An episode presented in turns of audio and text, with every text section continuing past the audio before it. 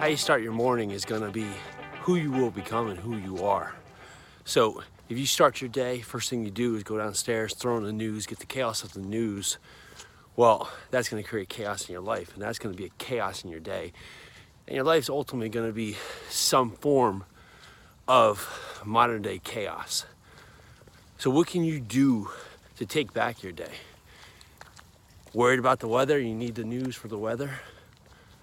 Well, then open the window, stick your hand outside. If you think you need the news, think about what effect you can actually have on someone shooting someone up in the Bronx.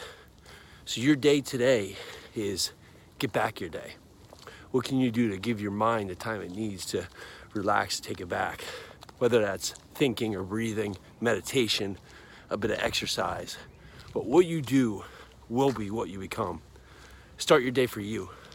Start your day, get your day back on track. Let it become you. Take the chaos back. All right, here we go.